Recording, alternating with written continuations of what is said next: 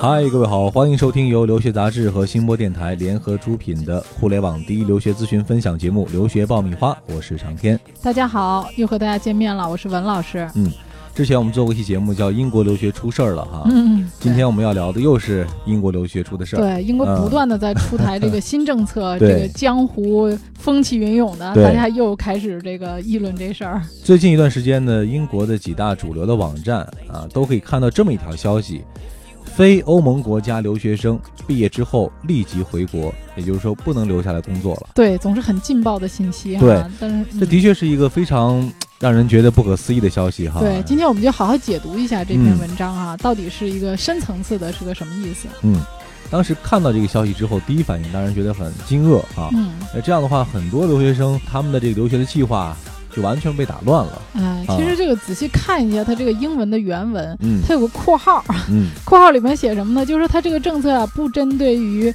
在那边读本科和研究生学位的学生。啊呃，所以说它这个其实主要针对的是继续教育学院的这些学生。嗯啊，究其原因，什么原因呢？是因为这个继续教育学院呢，是主要招收当地的毕业生的一些、嗯呃学院，有点类似于我们国内这种技术学校啊，然后夜校啊，它学费非常低。嗯那么有一些不是怀着留学目的想去打工的人，就钻这个空子、哦啊，花很少的学费啊，然后过去过去之后呢，就打工嗯啊。主要目的就是为了留下来打工。啊对他们不是真正的留学目的。那么这种这个继续教育学院也被称为叫野鸡大学啊，所以这个前一段时间呢，这个政府也指出了说这种啊。大概是有八百七十间的这种野鸡学学院啊，就是说已经公开了他的这个名单，呃，并且也这个明令他们关闭啊，或者禁止他们招收这个海外的学生。嗯所以它主要是针对这些呃不是来英国学习的学生，针对这一类的人来制定的这个政策。嗯，那么对于我们这些正常去上本科的、上研究生的，那么这些学生，那么通常呢，这个学本科的这类学生，你是可以每周工作十个小时的。嗯啊，那么你读本科以上学历，比如去读研究生的，他是可以每周工作二十个小时的。嗯节假日呢，还有假期是不限时间的。嗯啊，这个对我们来讲还是可以的。嗯，其实这个新闻通过解读之后会发现，又是一个标题党哈。对嗯，乍一看觉得非常的神乎其神的，让人难以置信的，嗯但实际上对大家影响并不是很大。对哈，但是我们追溯一下哈，嗯去反过来想一想这个英国的这个呃工作的这个政策。以前呢，他曾经有这个 PSW，就两年的工作签证，对，哎这个是个特别好的政策。嗯，后来也是被这个强强势就取消了哈。对对，叫这个今天文 Theresa May 啊，对，我说这个要关注这个这这个老女人，我说这个她嗯她经常是出台一些不利于我们国际学生的这个政策啊。对，啊，她把这个就给取消了。那么就是说，以前呢是你在那儿毕业之后呢，还可以拿到两年的工作签证，在那儿找工作。那么从去年开始呢，他把这个政策取消了，所以对我们国际学生来讲是一个影响。嗯，那么就现在统计呢，差不多从英国毕业的学生，大约百分之八十七的人啊，其实都是回国的嗯啊。那么如果说你想留在那儿，呃，怎么办呢？他现在还出台一个新的政策，就是非欧盟的学生，你不可以从 Tier Four，就是这个留学签证，直接转为 Tier Two，就是这个工作签证，你不可以嗯这样。那怎么转呢？你要先通过一个 Tier Five，就是实习签证，你拿到实习签证之后，你才可以转成 Tier Two，需要一个个过渡。哎，啊需要有个过渡，你要先在当地实习，实习之后呢，呃，你才能转成工作签证，所以又给咱们多设了一道门槛儿。嗯，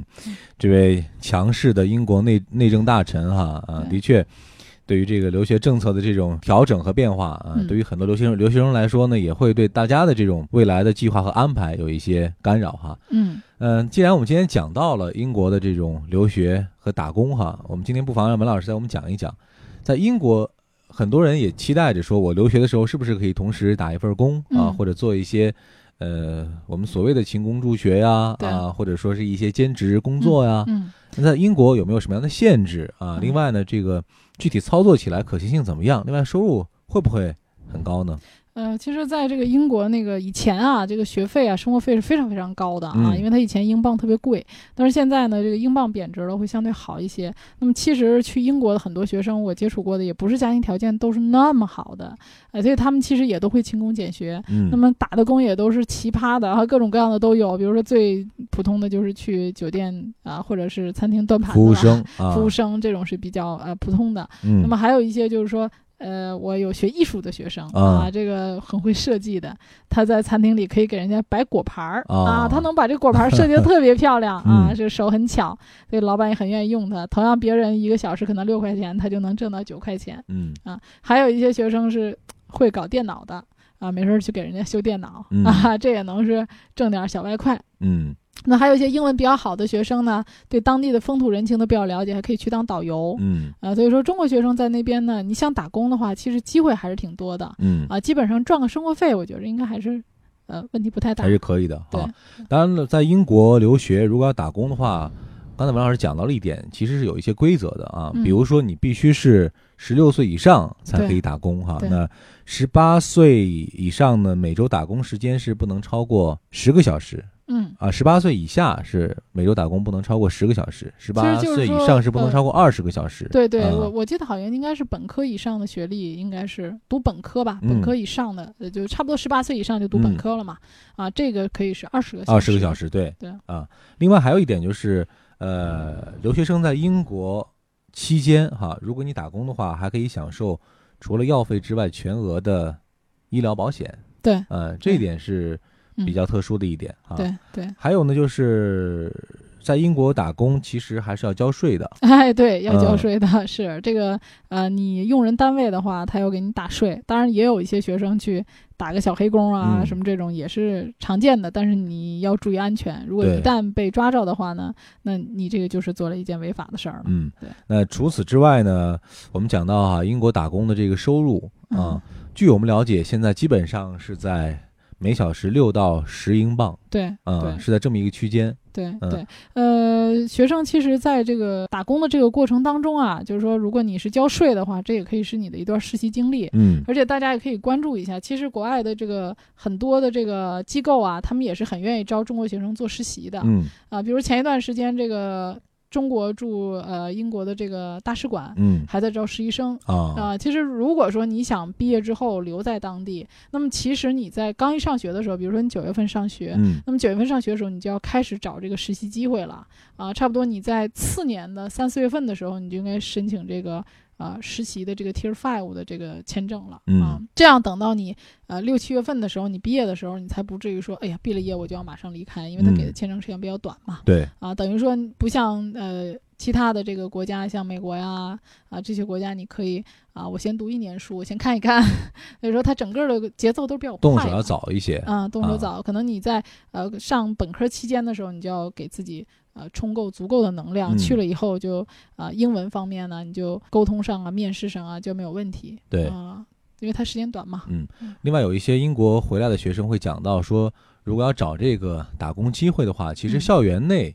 也会有一些打工的机会。对。啊，比如说你的图书馆呀，对啊，你校园内的餐厅啊、食堂而且这种呃岗位的这种收入其实要比校外要高一些啊，对啊毕竟在学校内对学校可能对学生来说可能会有一定的这种补助啊。，对，还有一些学校就是说他会呃找一些这个研究项目的一些科研人员，比如说类似于助教啊这种。嗯像前一段时间，南安普顿大学也招收一些啊、相关的这个眼部运动的研究项目的这、嗯这种工作人员。所以说，如果大家呃在学校里面也有一些科研的机会对啊、都可以关注一下啊、实习机会还是很多的。对嗯。总之，据我们了解，有一些学生如果说呃安排好自己的学习时间和打工时间的话，他一年的这种打工的费用其实是可以呃生活费差不多。啊生活费可以嗯至少一半儿一半儿是可以解决的。对啊这样的话，其实从很大程度上是减减轻了家家里里的这种经济压力的啊。对。所以这个呢，一定要根据每个人自己的学习的基础啊，另外自己时间安排的一个情况啊，嗯来做一个科学的规划哈。不要说为了打工而打工啊，嗯影响了自己正常的这种学习的规划，就得不偿失了。对，啊你要有底线嘛。嗯，很多人去说 好，我为了家里省钱，我就一个人打好几份工，但是呢，你课程方面反而落下了。呃对这的确就不是这个你出国出去的初衷了啊。对对，嗯实际上我感觉读名校的啊，就是说差不多我接触到的读啊、差不多前十五的这些学校的学生吧，学习起来都挺紧张的。嗯，压力还是蛮大的，啊，蛮大的。啊他们好像有时间打工的也不是非常的多，嗯啊，所以大家量力而行吧。欢 欢迎继续收听留学爆米花。那接下来就是我们文老师答疑的环节。今天呢，我们准备了两个问题来进行解答。呃，第一个问题呢是我们的微信公众号“留学爆米花”里的一位听友啊，他的名字叫路虎天意。他说我在南京读书啊，文老师，我是读专科的，想去英国留学，有机会吗？哎呀，我觉得他选对了啊！嗯其实我觉得这个专科生啊，选英国是一个特别好的选择，因为这个英国呢，对于咱们国内三年制的大专的学生是有一个预科的设置的，嗯等于说三年制的这个大专的学生可以通过一年的预科、一年的硕士，那么获得一个英国的硕士学历嗯啊，这个呃相对来讲选择学校还蛮多的啊，而且这个呃前二十的学校有很多的选择。啊，所以学嗯生的话，如果大专的成绩非常好的话，他去英国的话，性价比能选择学校还是相对不错的，嗯不像这个呃美国呀，啊或者是加拿大呀这些，基本上没有太多的机会。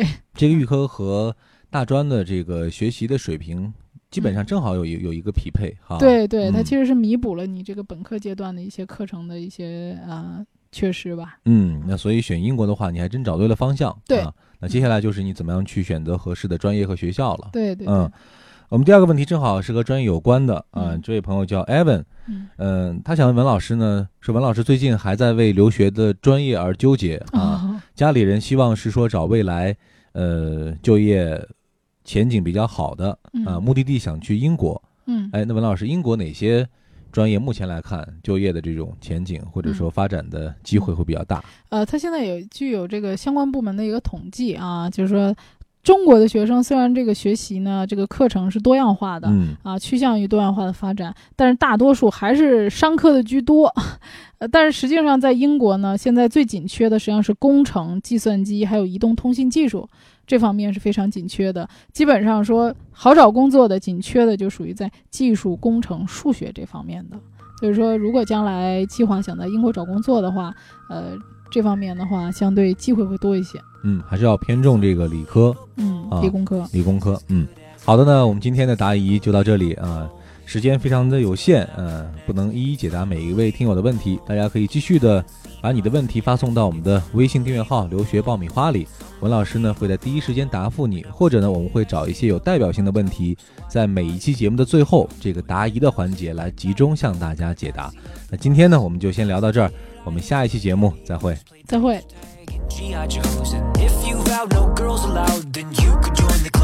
When I. was a kid, Saturdays blowing on Nintendo games. The newest thing was Lion King, and I could feel the love. It's unbelievable.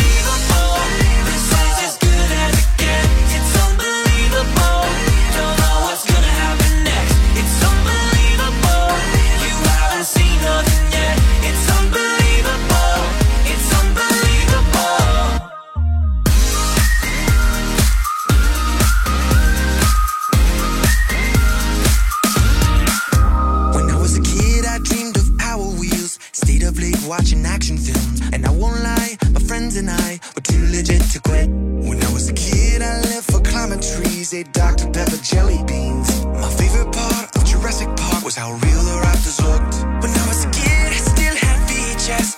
Watched Fresh Prince and Jazzy Jet. Zach Morris on the first cell phone.